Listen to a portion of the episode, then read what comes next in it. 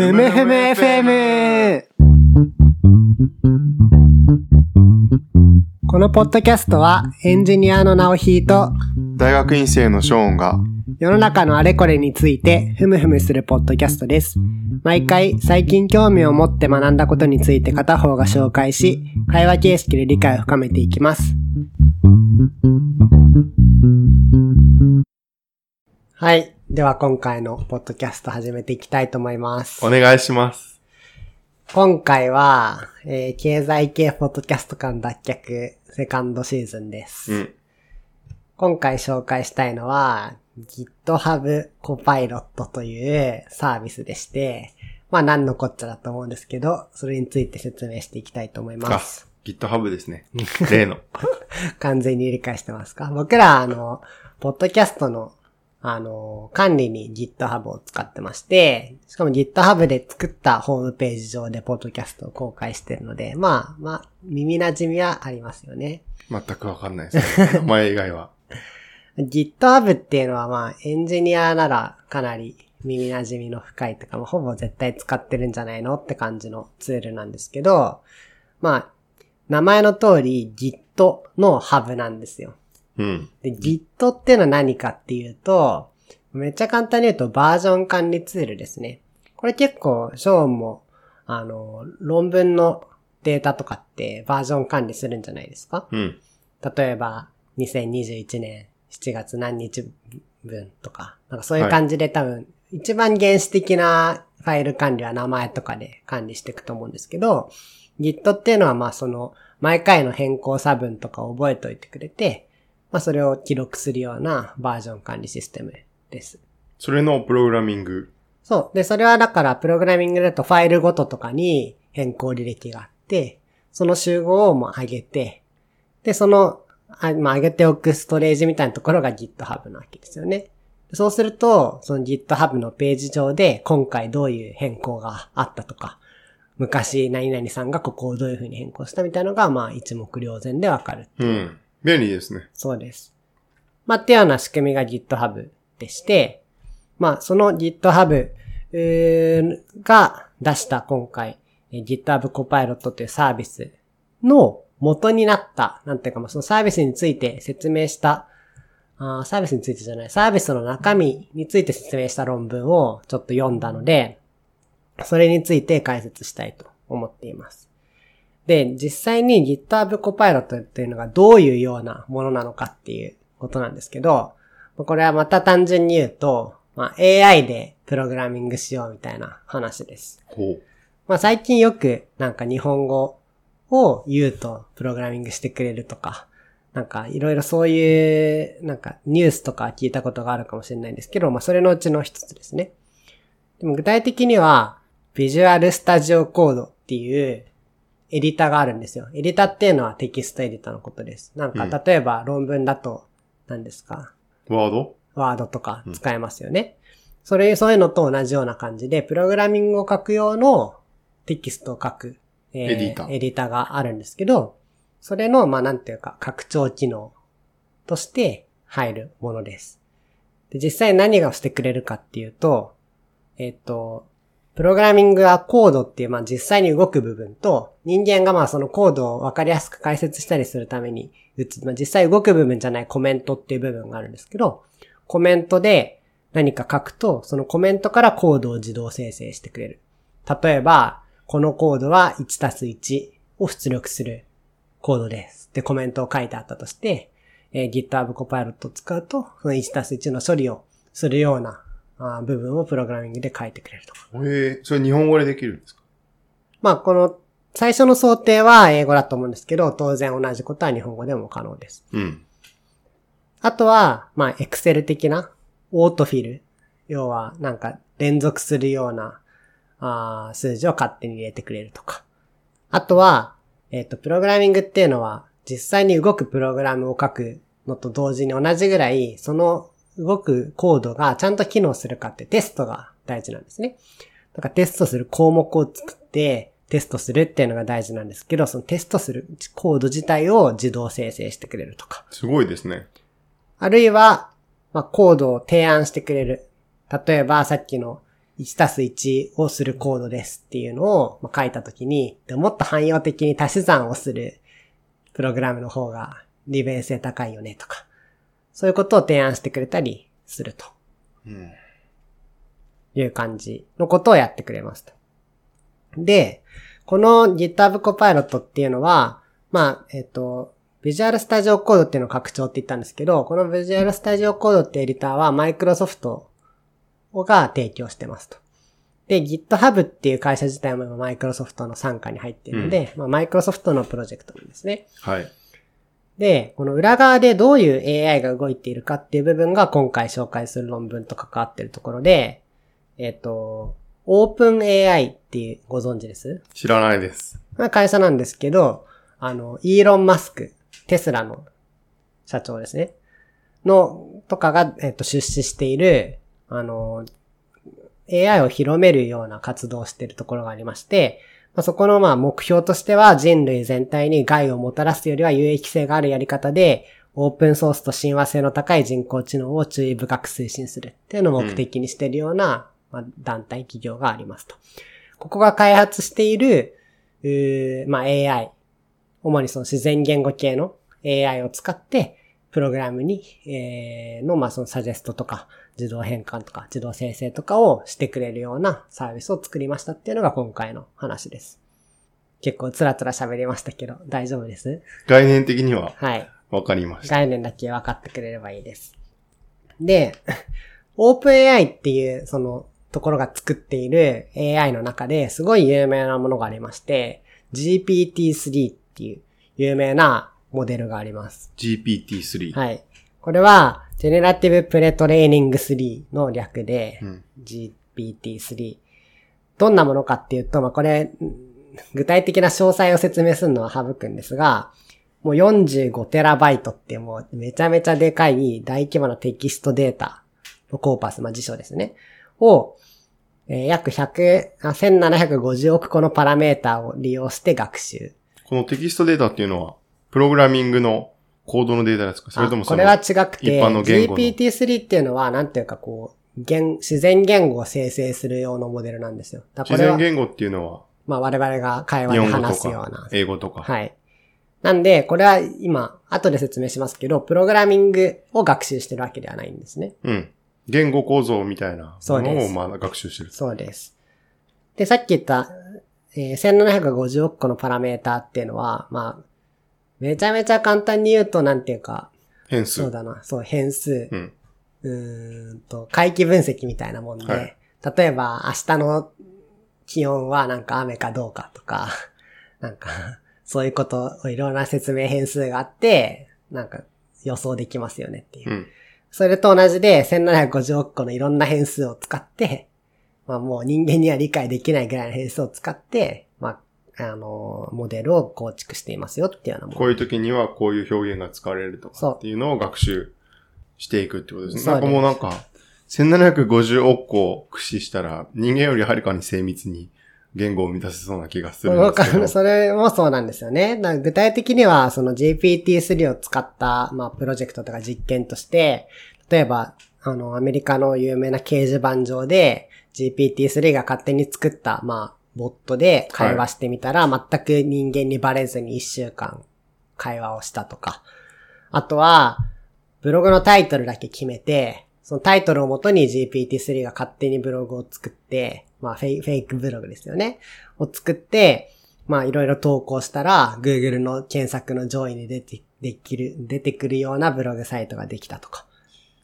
まあそういうような、もうかなり精密と言われていて、まあそういうモデルがありますと。そのうち論文も代わりに書いてくれそうですね。ちょっとまあ、その話とかも後でしたかったんですけど、だからめちゃくちゃ簡単に言うと、まあある単語の次に来る単語を、まあ確率で予想してくれるわけですよね。はい。で、その、まあ高い確率のものを組み合わせて文章を作っていくと。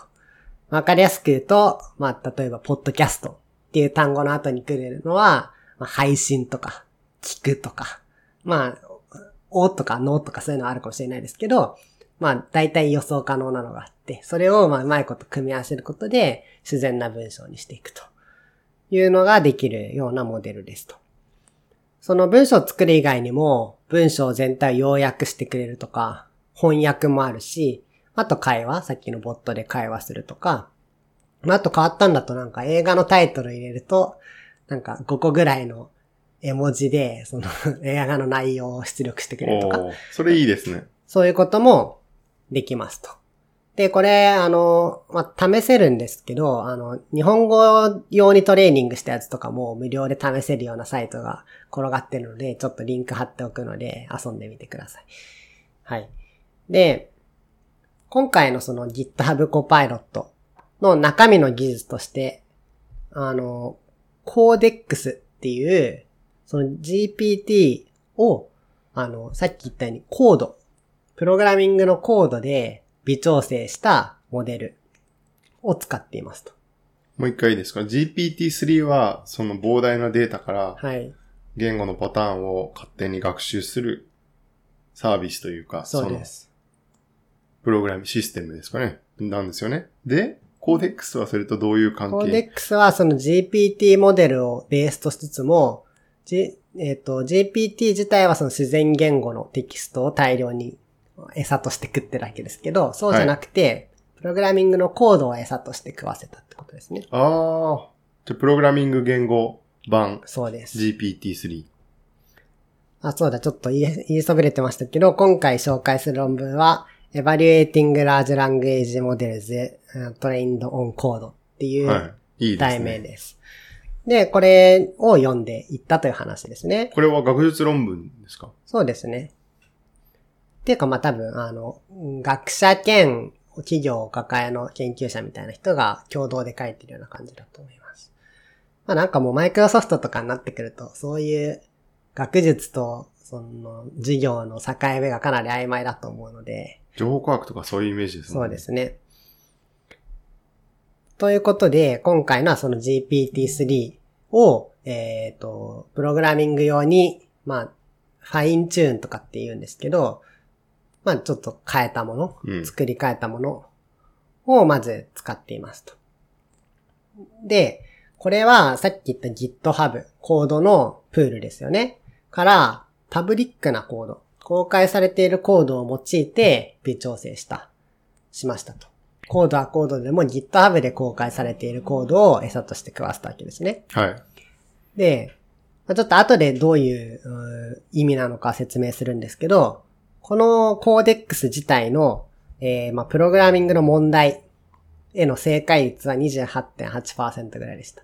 そんな高くない？ちょっとこの数字を覚えておいてください。まあ高くないですよね。28.8。はい。で、実際にじゃあその、どういうふうに今、えー正解率28.8って言いましたけど、できた、生成されたコードを評価するのかっていう問題がありますよね。で、実際のそのプログラミングっていうのは、こうまあ、えーやりたい処理を書いて、それをテストしてバグ修正っていうのをまあ繰り返す作業なわけです。はい。なんで、まあ、それを、なんていうか、あー似せた評価機構にする必要があると言っていまして、要はその、コーデックスモデルで、いろんなあーサンプルを作成して、テストをいっぱい作っておいて、そのテストに全部通して合格していったものを合格とすると。うん。いうのを、で、えっと、評価を禁じしていますと。で、これはなんか、その、一般的な自然言語の AI の評価方法とはちょっと違って、自然言語のその生成、まあ、さっき言った、えーブログ作るとかっていうのは、あの、サンプルっていうのはそのヒューリスティックに評価されたり、あるいは人間が評価したりするんですよね。はい。言語ですからね。そうです。うん。なんでこう、このテストに通ったら OK みたいなのはないわけですよ。まあ、掲示板で一週間バレなければかなり OK な気はしまあ、ますけど。それは OK なんですけど、なんていうか、こう、01の正解っていうのはあんまりなくて、っうんうん。ていうような感じなんですよね。今回の例でも、そのコードからコメントを生成するっていう機能も備えてまして、それが正しいかどうかっていうのは結局人力で評価したよって言ってるんですけど、コメントからコードを生成する方は、もうそのテストを通るかどうかで評価できると言っているわけです。この自然言語的な、えー評価の仕方で、えーコーディング、プログラム自体も評価してしまうと、まあ、コードに特有の意味的な特徴を捉えてしまうっていうのは問題になるともう一回いいですか？言っています難しい。えっ、と、実際のコードってどう書いたって、結局、そのテストに通ればいいわけですよね。はい。だけど、機能すればいい。はい。自然言語的に考えてしまうと、その流れとか意味とかを捉えようとしてしまうので、モデル自体が。そうではなくて、えっ、と、テストに通ればよかろうなのだっていう判断をした方がいいというふうに言っていて、例としては、機能的に非等価なプログラム、要は、え1たす1だったら2になることが確定ですけど、あの、1たす1って書き方じゃなくても、なんかいろんな書き方がプログラムとしてはあり得るとして、それはプログラム的に等価な、えープログラムと言えるんですね。入力があって出力が同じになったら、それはもう等価なプログラムと言えるんですけど、ブリュースコアっていうその自然言語でよく使われてる、要は一致率みたいな感じなんですけど、うん正しく書いた人間の文章とどのぐらい一致してるか。この場合だとコードですね。はい。っていうのは全然こう、だってすごい似てるけど、プログラム的には違うってことがよくあるってことなんですよね。結果とインプットがですか？そうです、そうです。例えば、まあ、ちょっと例が雑すぎるんですけど、えっ、と、足し算をするプログラムと掛け算をするプログラムで、もしかしたら中身は結構似たように書けるかもしれないですよね。今思い描いてもわかるときに、例えば1たす5をやるときと 1×5 をやるときって、中の統合、統合じゃないか、えっと、符号が1個違うだけで、はい似たような、まあ、文字列の並びに見えますよね、と。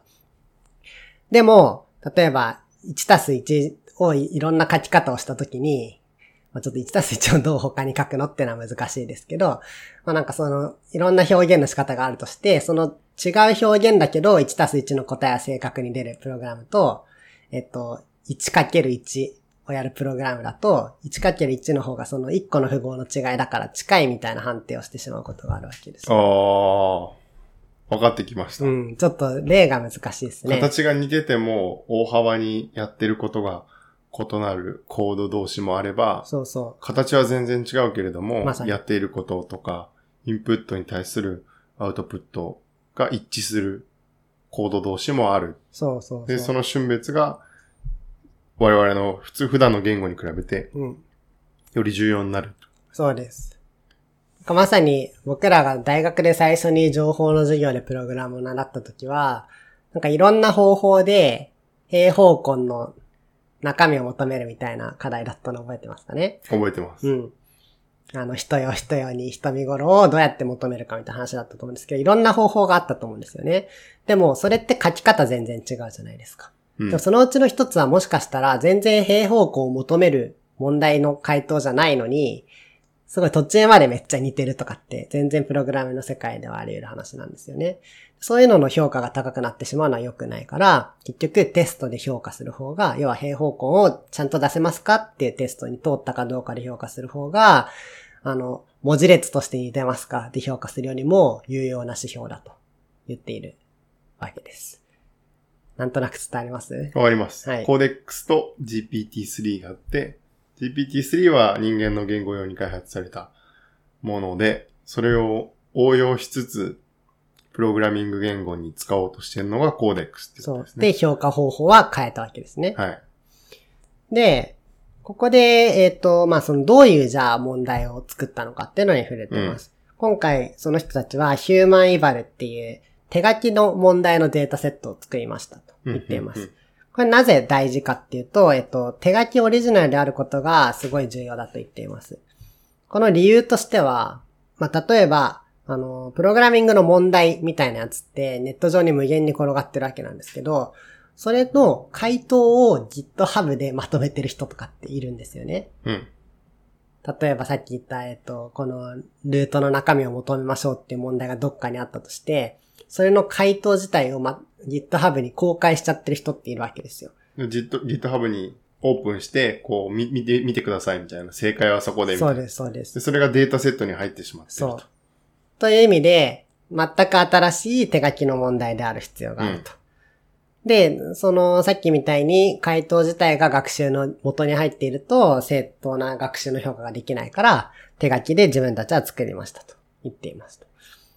あともう一個触れられたのが、えっと、サンドボックスの重要性。これはサンドボックスっていうのはまあ遊び場というかなんか実験場みたいな感じですよね。砂場って意味だと思うんですけど、これ要は GPT-3 とかコーデックスが作ったコードがどんなコードになるかわかんないわけですよ。例えば自分の環境を意図的に変えようとするとか、えっ、ー、とまあ他の人にハッキングしようとするとか、そういう怖いプログラムを生み出す可能性も全然あって、なので、まあサンドボックス、まあちょっとここ、あの、すごい技術的な話なんで深くは触れないですけど、自分の環境にも人の環境にも影響を与えないような、まあ、プロテクトされたサンドボックスを作ることが大事だというふうに言っています。うん、なんかちょっとここは SF チックですよね。そうですね。悪意を持ったプログラムをプログラム自身が生み出す可能性があるということです。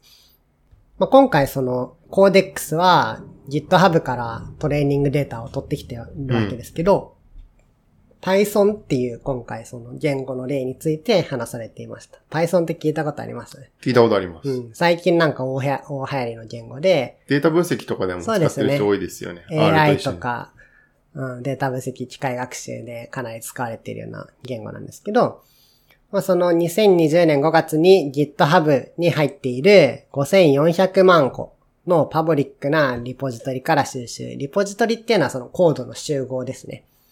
なんかあるサービスとかは1個のリポジトリに入ってることが多いです。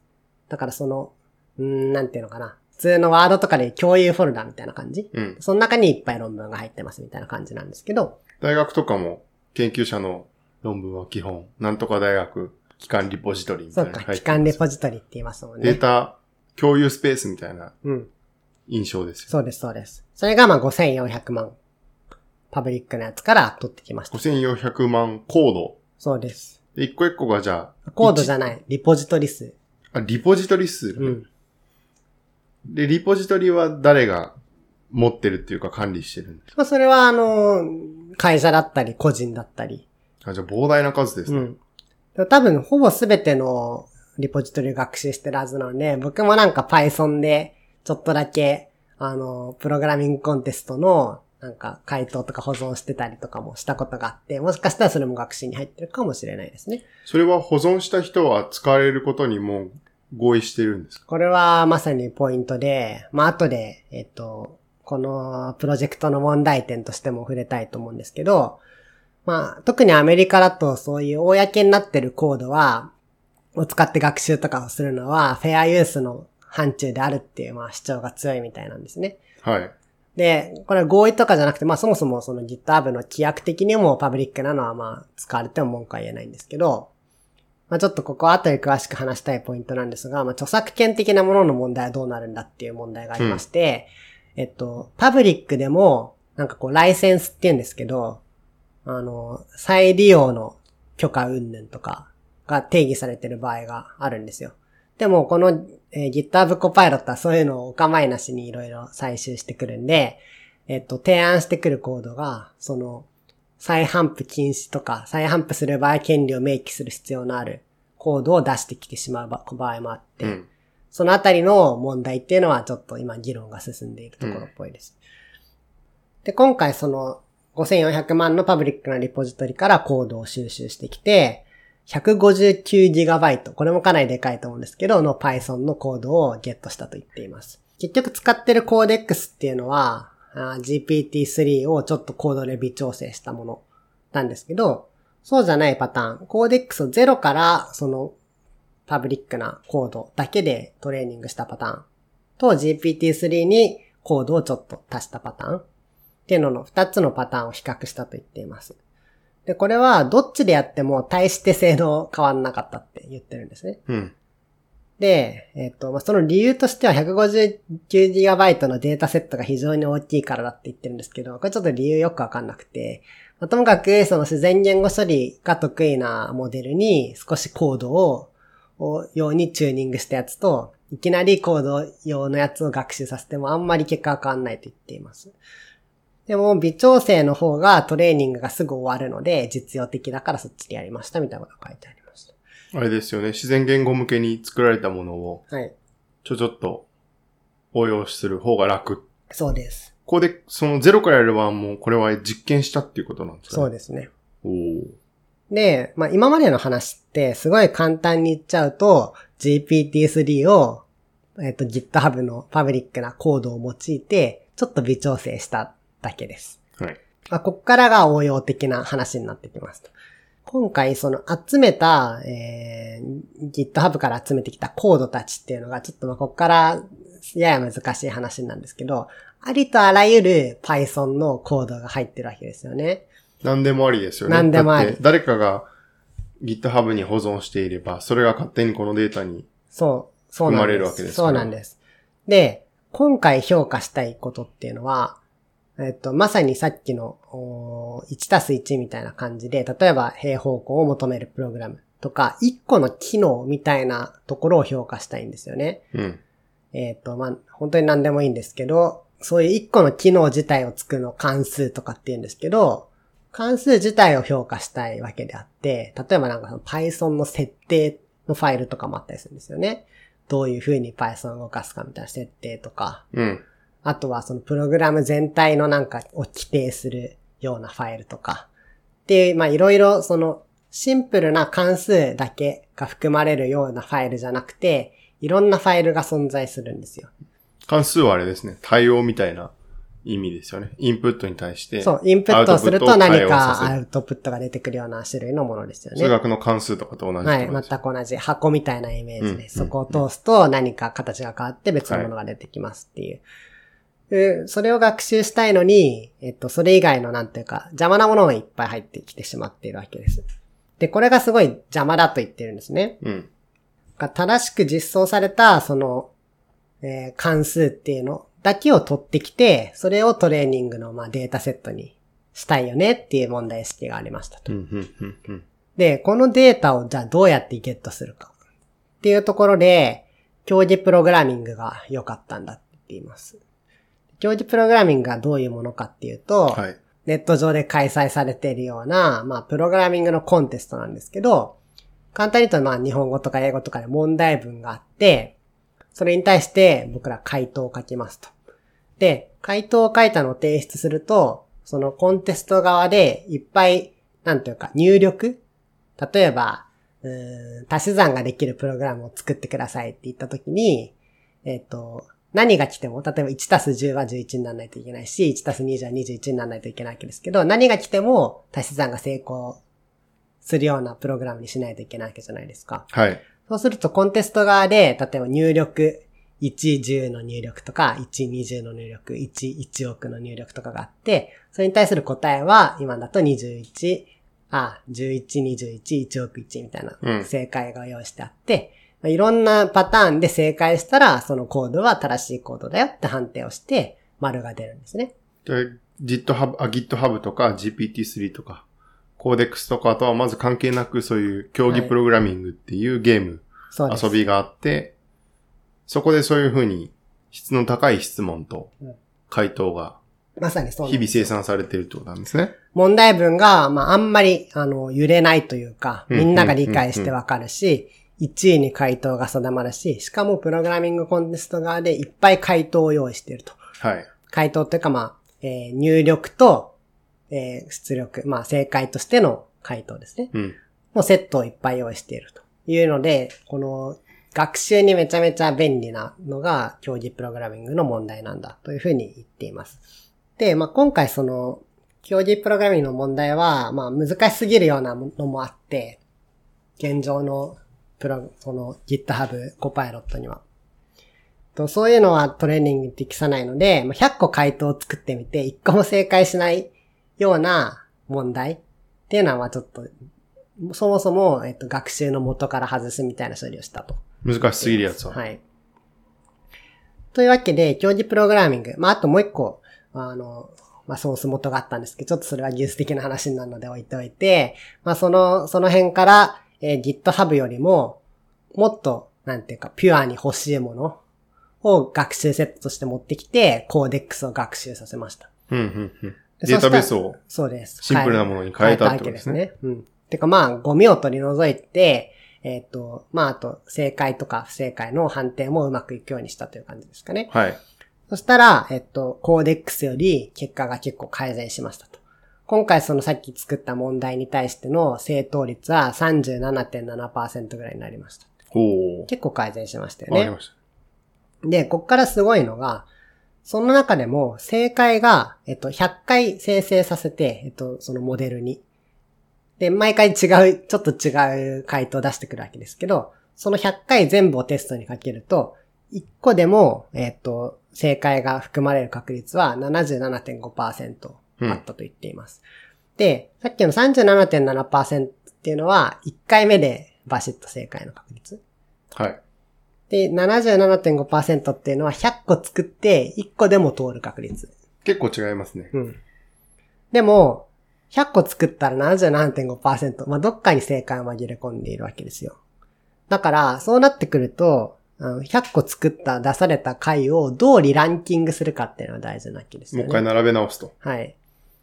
その要は、えっ、と、サジェストしてくるわけですけど、まあ一番、あの、確信度の高いやつをサジェストしてくるわけですけど、その段階だとまだ37.7%しか正解しないよと。でも、宝は絶対に7割の確率で眠っているから、そいつをどう一番上に持ってくるかっていうのが大事だねというふうに言っています。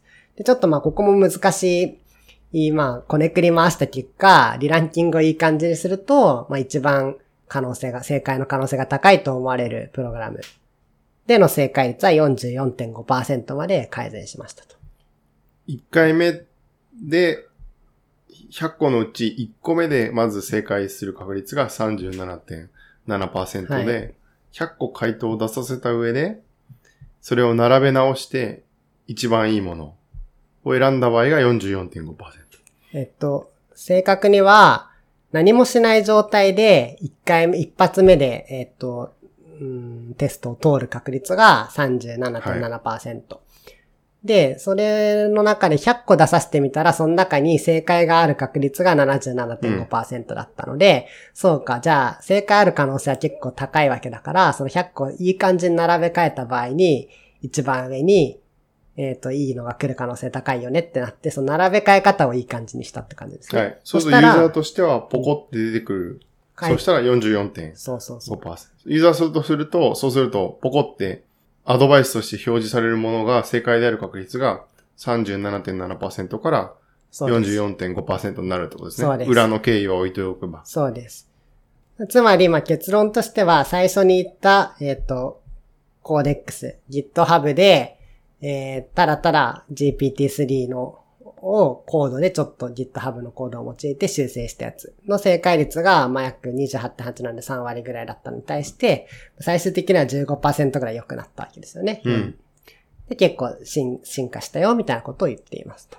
面白いですね。うん。これは、競技プログラミングの方が、GitHub に保存されている全部のデータより、ある種データの純度が高いっていうか、その、求めているデータに単純に合っているっていうだけなのか、それとも競技プログラミングに参加している人のコードっていうのは、クオリティも高いんですか？えっと ?GitHub 一般より。ちなみに、競技プログラミングに参加してる人のコードっていうのは今あんまり関係ないですよ、正直。あ、そうなんだ。というのは、問題文とはい。テストがあることが大事であって、コード自体は、まあ、ちょっと後でコメントからコード作成みたいのは関係あるんですけど、あの、あ、そこまでコードの実装内容自体は関係なくて、っていう感じですね。コードの、今の話で言えば、クオリティではなくて、適合度というか。そう。問題文と、要は、えープロ、今回の、なんていうか評価は、テストに通ることなんですけど、うんいいテストがあって、あといい問題文があるっていうのが大事だという感じです。今のはそのドキュメント、要は問題文を得て、回答を作るっていう試験だったわけですけど、逆もやりたいわけですよね。コードからコメントを作る。コードがあった時に、どう、これは何をやってるコードですかっていうのを、日本語とか英語で書いてくれると。はい。いうのもやってみましたと。で、今回、それは、えっと、逆に、問題文と、参照する回答と、さっきの関数の名前っていうので学習させました。と言っています。えっと、要は、その関数に名前がつくわけですよね。ルートの平方向を求める関数みたいな名前がついて、それと最小する回答っていうのは、まあその実際の答え。で、問題文で問題文っていうのは、まあその正解データですよね。関数名があって、それを回答をもとに問題文が逆に生成されればよいと。今度はじゃあ人工言語、あの、プログラミング言語から自然言語への翻訳。そうです。うんで、今回は、さっきみたいにテストを通るとかはないので、もう人間の目で合ってるかどうか確かめましたと。で、これはまあ、どれぐらい合ってたとかは、そこまでちゃんと書いてなかったんですけど、まあ結構間違えるよね、みたいな話をしてまして、ドキュメントとして、かなり重要なディテールを省く例が多いというふうに書いてありました。例えば、まあ、割り算をするプログラムだった時に、割り算をするプログラムですしか書かなくて、実際にそのコードとして重要なところは答えは小数点以下2桁でなければならないとか、そういうようなこと書いてあるのに、大枠でしか捉えなくてコメントとして意味をなしてないとか。ああ。重要なディテールとか落としちゃうんですね。はい。とか、逆にもっとなんかネタっぽく書かれていたのは、I just found this function online とか書いちゃうとか、This test is not correctly written and it's not my solution って書いちゃうとか、まあなんかそういう全然コードとは関係ないけど意味はなしてるようなことを言ってしまう例もあると。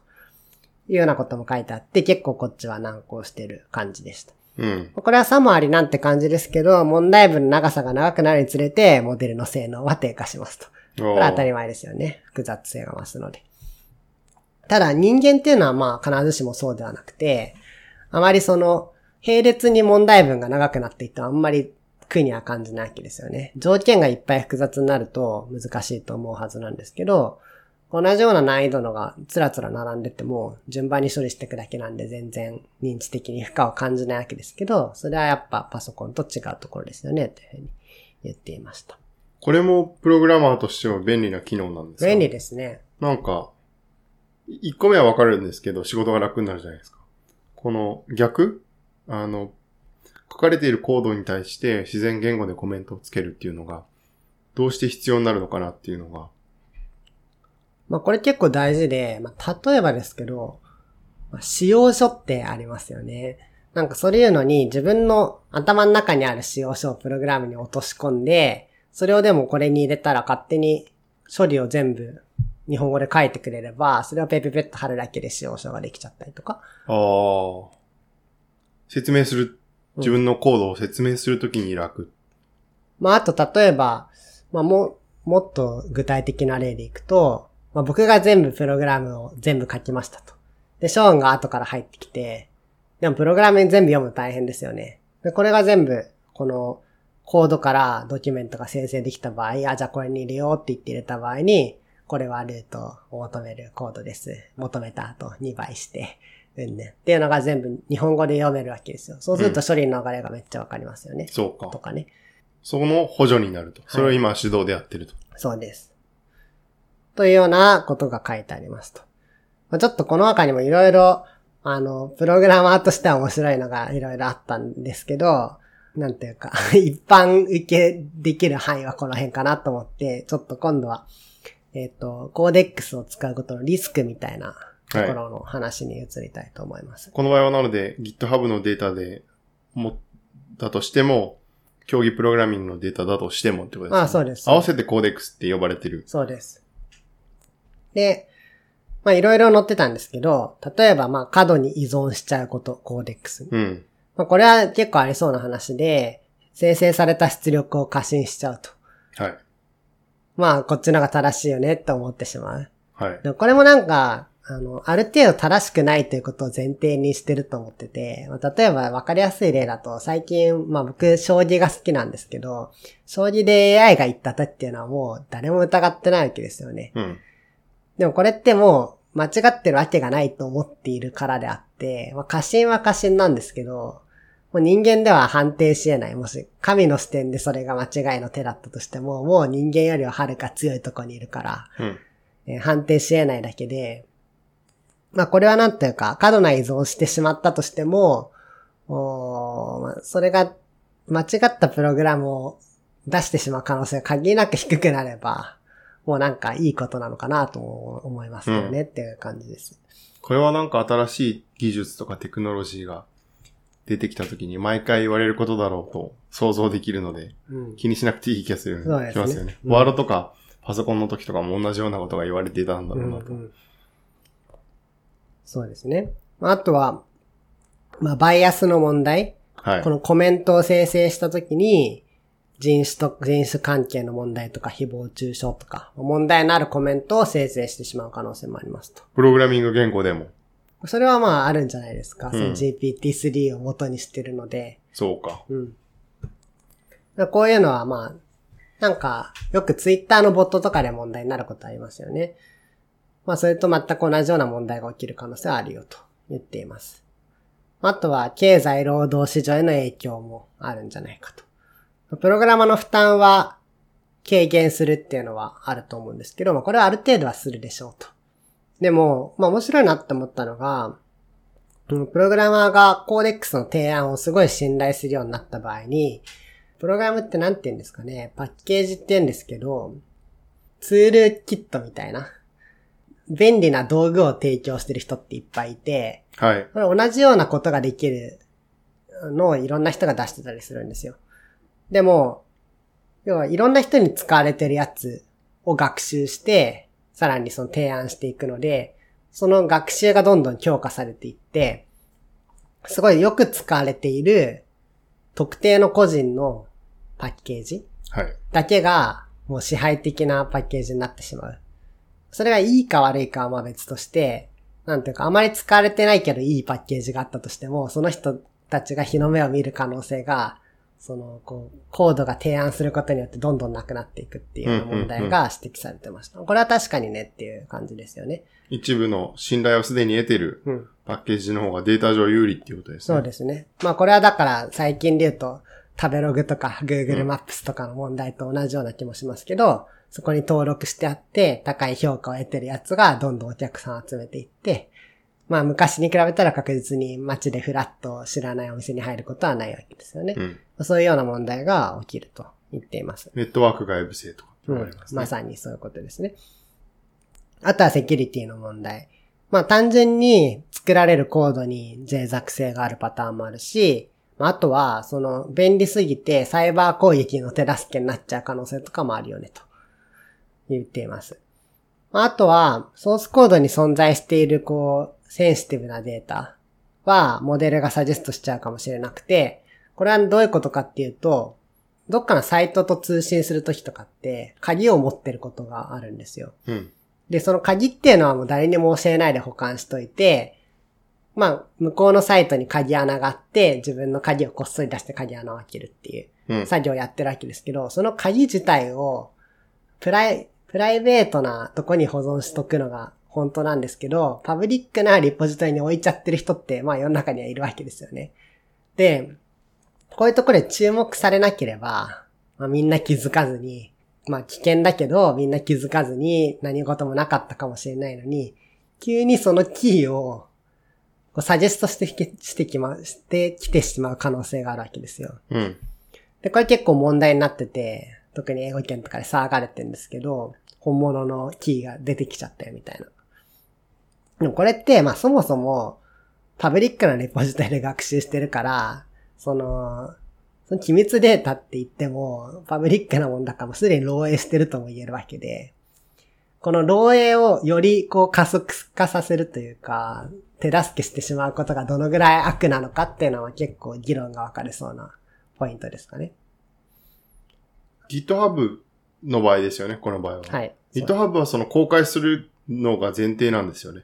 そうです。その、ある人がデータとして保存したら、それは当然全員見ることができますよ。そうです。それは元からパブリックな気が。まあそうですね。でもそれは誰も着目してない。例えば僕が急に自分の秘密の鍵を GitHub のパブリックなリポジトリに上げたとして、例えばこのふむふむ FM の GitHub に上げたとして、まあおそらく誰も気づかないでしょうねと。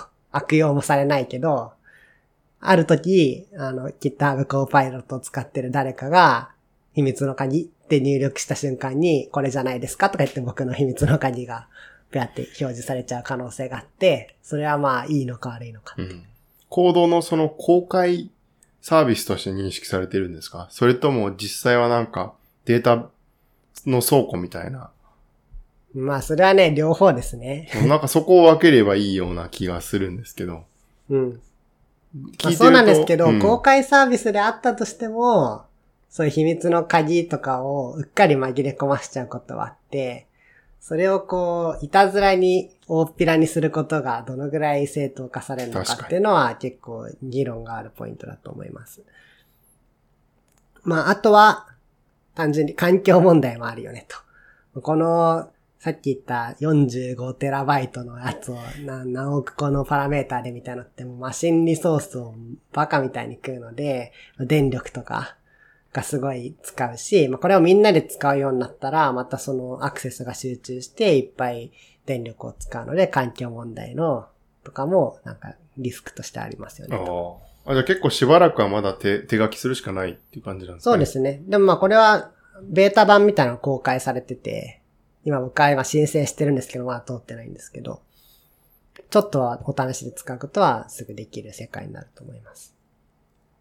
で、あとは、さっきも話したようにリーガルな面っていうのが一番まあ大きいポイントですよね。まあそもそもパブリックなレポジトリっていうのはフェアユースであるっていうのはこの GitHub、Microsoft 側の主張で、まあこれはまあ一定の理解を得られてるんですけど、まあ、注意書きとして、コーデックスモデルが学習データの内容と同一のコードを生成することはほとんどない。0.1%未満ですよって書いてあるんですね。結構高い。ね、意外と高いんですよ。でもこの0.1%の中には、そのプログラミング言語内の一般的な表現とか慣習的な表現っていうのが多く含まれると言っていまして、うん。まあこれはそうなんですよ。実際その、例えば1たす1を書くときに、みんなが足したような表現をするかって言ったらしないんですよね。なんかもう、決まり文句みたいのがあって、こう来たらこうみたいなやつが。それは生成することがあるけど、別にそれって、なんていうか、パクリとは言えないみたいな。昨日アイスクリームを食べましたみたいなのが、あらゆる人が書いてるのと同じってことですよね、その。アイスを昨日食べましたと、アイスクリームを食べました。昨日、食べ、昨日アイスクリームを食べましたっていうのは、二通りの言い方がありそうですけど、まあ、それぐらいの一致はいいんじゃないのみたいな感じですかね。うん。そのすごい特許とか著作権で保護されているようなコーディングとかコードそのものってそもそもあるんですか？概念として。ちょっとでその話をします。うん。で、まあ、主に、例えばすごい保護されてるやつっていうのは、要はパブリックなレポジトリにはないはずもちろん。ですよね。うん。なんかの製品の内部コードとかって大っぴらにはなってないはずなんで、この GitHub Copilot は学習しませんと。ですが、プログラミングの世界には GPL ライセンスっていうのがありまして、これどういうことかっていうと、あの、オープンソースってまあ、こう、なんか前も出てきた概念な概念な気がしますけど、オープンソースのプログラムのソースコードの公開を前提としますと。そのライセンスを使った人は自分のソースコードも公開しないといけなくて、自由に入手、使用、改変、再配布することは OK ですと。うん。ただ、この GPL のライセンスがついたプログラムを利用したら、そのプログラムも GPL のライセンスになる。はい。なんかまあ感染力の高いライセンスなんですね。これ、常にその、使った場合には GPL にしないといけないんですけど、それを GitHub の Copilot の場合は、そいつが GPL かどうかにか、かお構いなく学習しちゃうんですよね。あ、これまずいですね。で、これがど、まずいんじゃないのっていう主張が結構、まあ強い反論としては今巻き起こっていますと。これはでもまあ微妙なところで、まあそれを弾けばいいのかっていう問題もあるんですけど、あの GitHub Copilot を使わなくても、その GPL のやつを意図的じゃなく、まあパクっちゃってる人ってまあいっぱいいるわけですよね。無意識に。はい。ね無意識かは意識的かわかんないけど、パクっちゃってる人はいっぱいいて、まあこれも別に、えー当事者間の問題なので、結局その GitHub Copilot を使うのは一人のプログラマーであるうんっていう前提なんですよね。AI が勝手に公開し始めたら問題になると思うんですけど、GitHub Copilot がこれをやったらどうって言ってきて、それを採用したということは、そのプログラマーがコードを書いたのと一緒であるというもちろん。理屈なので、まあこの、あの、サービス自体が悪いと言えるのかっていうのは結構微妙なところです。まあ、なんかこう、うーん、GPL かどうかを判断する術をまあ持たないわけではないので、あ、そうなんですね。それはだって、提案されたものが GPL あ、にそれはわんかんないんですけど、でもそれってなんていうか、それも含めてリスクがあるっていうことを承知して使うべきだっていうことなんですかね。そうですね、うんで、これが問題になれば多分、この問題をクリアしない限りは、ユーザーが集まらないっていうことになるんでしょうね。ユーザーが集まんないかもしれないですし、うん。まあ、実際にはまあ世の中でその GPL のコードをなんとなく使っちゃってる人はいっぱいいるわけですから、まあ、今と状況が変わらないということもあり得ますと。まあこれは結構その著作権周りの話って、まあどこまで厳密にやってるかっていうのは、いろんな別にコーディングに関わらず怪しい面があると思うんで、そうですね。そのあたりの曖昧さっていうのは、ちょっとまあ議論になってますね。だから、あくまでもこの GitHub コパイロット側の主張としては、結局生成されたコードを使わないユーザーだから。道具に悪意はうん、ないよ。そうそう、そういうことですね。を言っています。とうん。いうのがまあ論文の大体のまとめです。ちょっとガーッと喋っちゃいましたけど。いや、非常にわかりやすかったです。基本は自然言語に対してやっていることを、プログラミングに応用しているっていう感じですよね。なので多分問題もデータも出てくる結果も、基本的には自然言語と似たような話がうん。できますよね。でもその評価方法っていうのが自然言語と同じじゃダメだよってとこが結構ポイントで、テスト。はい、テストでやるんだと。うん。いう感じです。でもちょっとまあ今回、この論文を読んでて、なんでこれで話そうかと思ったかっていうと、まあ、結構論文執筆と、うん。にも密接に関わるなと思って、主にさっきのその著作権のところとか、そっくりですよね、問題が。なんかよく英語で論文書くときとか、文法のチェックとかってしてもらったりうん。すると思うんですけど、そういうのも多分、今もそうかもしれないですけど、まあほとんど将来的な AI が代替しますよねと。それで直してもらった時に、まあコレクトな英文になったとして、それがこう、なんて言うんですかね。全く同じ表現が使われる可能性って全然あるわけじゃないですか。なんかその辺ってでも表説を疑われちゃうかもしれないし、うーん、なんかアイデア自体がどの程度新規性のあるものかで判断すべきっていうのはそうだとしても、大前提としてはそうだとしても、中の文章がある程度一致してしまうと、まあ、表説扱いされてしまいますよねっていう。はい。そのあたりはどういうふうになんか論文執筆者としては考えてんのかなっていう。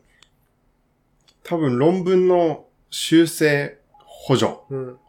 としてはまあ、あんまり表説の問題は起こらないかなという感じが。うん、うん。基本、その英語の文法とか表現の修正の機能っていうのは、ああってもその、ここの単語これに変えたらどうですかとか、文法ミスとか、それぐらいなんですね。うん、うん。だからその、他の人の表現がそのまま入ってくるっていうことは、まあ、まあないかなという。ない。それはただ、文法とか単語、あるいは文意ぐらいのチェックで、うん問題はその GPT-3、うんそのい、世の中に存在している自然言語の文章から学習して、うん。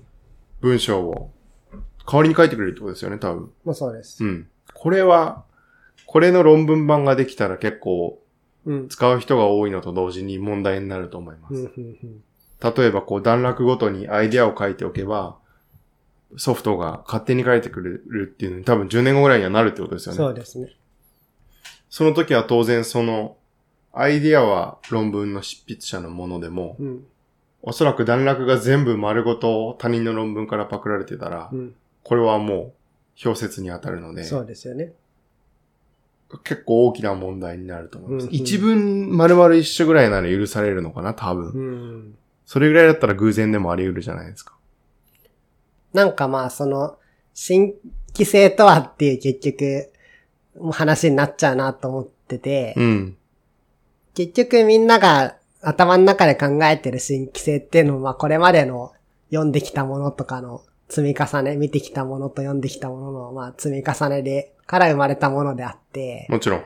ゼロからポンと生まれるわけでは絶対ないので、ありとあらゆる論文とかを読んで学習してきた、その GPT-3 が、まあその頃には GPT-5 とかかもしれないですけど、が、何か書いてきたとして、なんかそれが、新規性がないとは言えないですもんね。そうですねう。ん。うん。そうなると文章が一致してるかどうかだけで表説を判断できるのかって話になってきて、なかなか難しいですけど。多分さっきの、プログラミングバージョンのライセンスが何でしたっけ ?GPL。うん。これでが論文に該当するものが多分引用なんですよね。うん。そうです論文の場合は、ここのアイデアはこれに依拠しているとか、ここの表現はこれに依拠しているっていうものは、基本的に明確に引用で示すことになっている。それがルールうん。なので、逆に言うとまあ、コピーしちゃいけないってことは全くないんですよね。うんその、表示をすれば、あの、誰が、誰でも自由に、うん。あの、コピーすることができるので、ただそれは一回ソフトを通すと分からなくなるので、そうですね。いや、でも出てきたら流行ると思いますよ。うん特に外国語で書いてる人とかは、アイデア入れたら論文の大筋書いてくれるとかうん出れば、まあそうですね。もう本当に近い未来にできるんじゃないかなと思ってて、うん。その GPT-3 の特徴としてさっきの、まあコーデックスの話しましたけど、ファインチューンっていうのがまあできるっていうのがすごいいいとことされていて、まあ例えば、まあ、法律の話題とか、うん。例えば歴史の話題とか、そういう特定の分野の餌を食わせると、まあそれにふさわしい文章を書くようになるわけなんですよね。本当そうですよね。うんだから例えば、ショーンで言うと、まあ、ドイツの経済史周りの論なんか文。論文とかを食わせまくると、多分だけど、いい感じの出してくるんですよ。まあその内容が正確かどうかとか一旦置いといて、例えば素人が読んでもそうなんかなって思うぐらいの文章多分出してくるわけですよね。その内容はこう、あの、ユーザーが決めなきゃいけないってことですよね。まさに。ここはその、19世紀後半のドイツの労働の、についてとか、うん。あるいはもっともっとスペシフィックに、そうそうそう。個別に決めなきゃいけない。そうです。便利ですね。うん。で、まあなんかそれから出てきたアイディアとかが、まあ自分を刺激してくれる可能性とかもあるわけですから、うんもうだから将棋とかはもうそういう付き合いになってるわけですよね。うん AI と。AI を元に考えるみたいうんうん。AI がここはいいって言ってるけど、なんでいいんだろうっていうのを考えるみたいな作業になっているわけですよね。な。まあもともとこの引用を勝手に引用しちゃいけないとか、著作権とかっていう概念も、ね、その、主に出版物とかうん。のテクノロジーの時代に人間が意図的に作り出したものですから、うん。そっちを変えていく可能性も全然そうですね。ありますよね。なんかアイディアとかだと、引用してないところのアイディアが流れ込んでるなんていうのは人間の常だと思うので、そうですね。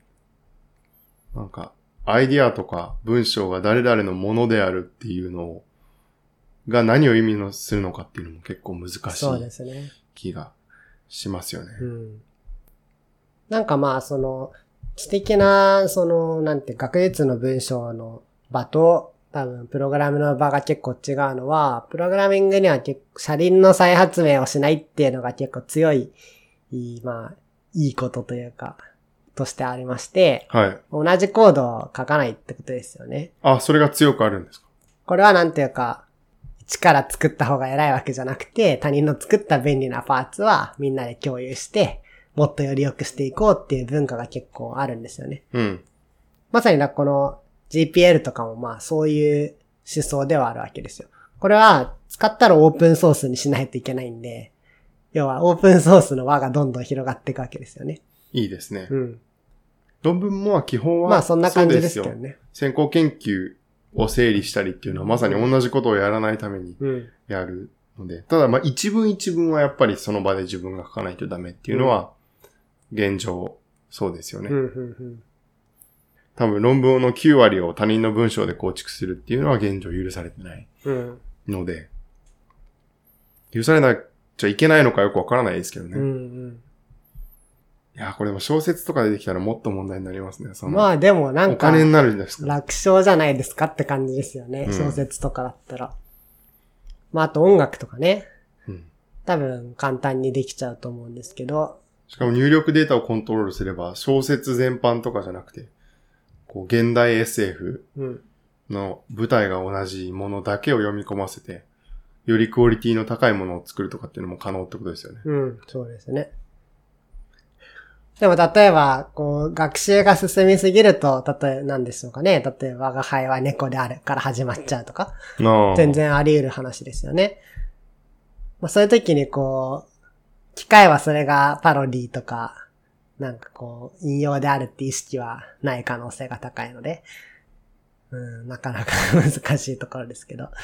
で、ユーザーは当然、容易にはわからないと。うん。この一文はあそこで書かれてたとかっていうのは、そうですね。コンピューターを、あの、プログラミングを通している以上。うん。という感じの、ちょっと近未来な話で、まあこれがまあ実用化するにはまだ結構先だと思うんですけど、うん。でも結構その、あのネット上で実際に使ってみましたみたいな記事もあったりして、まあ基本的な、あの、簡単なプログラムだと結構な正確性で、パッとサジェストしてるような動画とかも出てて、おーっていう感じですね。まあまだまだ自分で書いた方が正確だし、安心だし、早いってこともあるかもしれないんですけど、まあ、付き合い方としては一部利用するのは全然ありかなぐらいの完成度にはなってそうな感じです。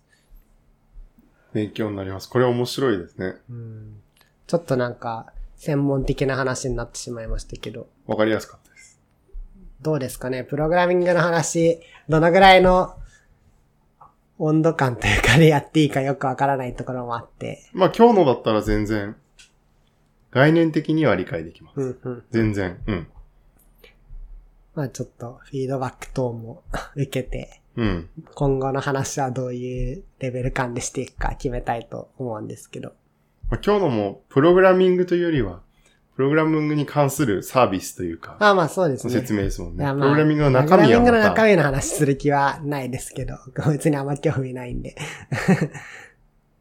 これは結構面白いところかなと思ってますね。結構面い。白いのが、やっぱり人間の言語とそっくり、というかその、自然言語とプログラミング言語っていうのがそっくりなんだなっていうのが、うん。今日の一連の話からわかりますよね。そうですね。うん。でもなんか直感的にその、自然言語よりも評価が簡単だと思うんで、うんその、出力が合ってればいいから。自然言語ってどうやってテストするんでしょうね。それも、基本は、そうか。でも、お自動テストはできないのか。そうですね。日本語だったら日本人に読ませて、とか、正解データを用意しておいてとか。うん。そうい違和う感がないかみたいなのでやるっていうことですよね。そうですね。確かに、そのせでテストの仕方は、結構大きな差分ですかね。うん。うそんなところですかね。はい。では、次回はどんな話をしてくれるんですか？まだ考えてないです。いつも言ってますけど、ゲストもそろそろ呼びたいですね。そうですね。次回の分はなんか考えておきます。はい経済以外にしようかいや、まあ、経、経済でも全然いいですよ。僕もそろそろ次回は経済に戻ろうかな。平成金融史をやんないと。あと25年ぐらい残ってるんで。はい。では、そんなところで、な。お疲れ様おです。疲れ様でした。ふむふむ FM では視聴者の皆様からのフィードバックをお待ちしております。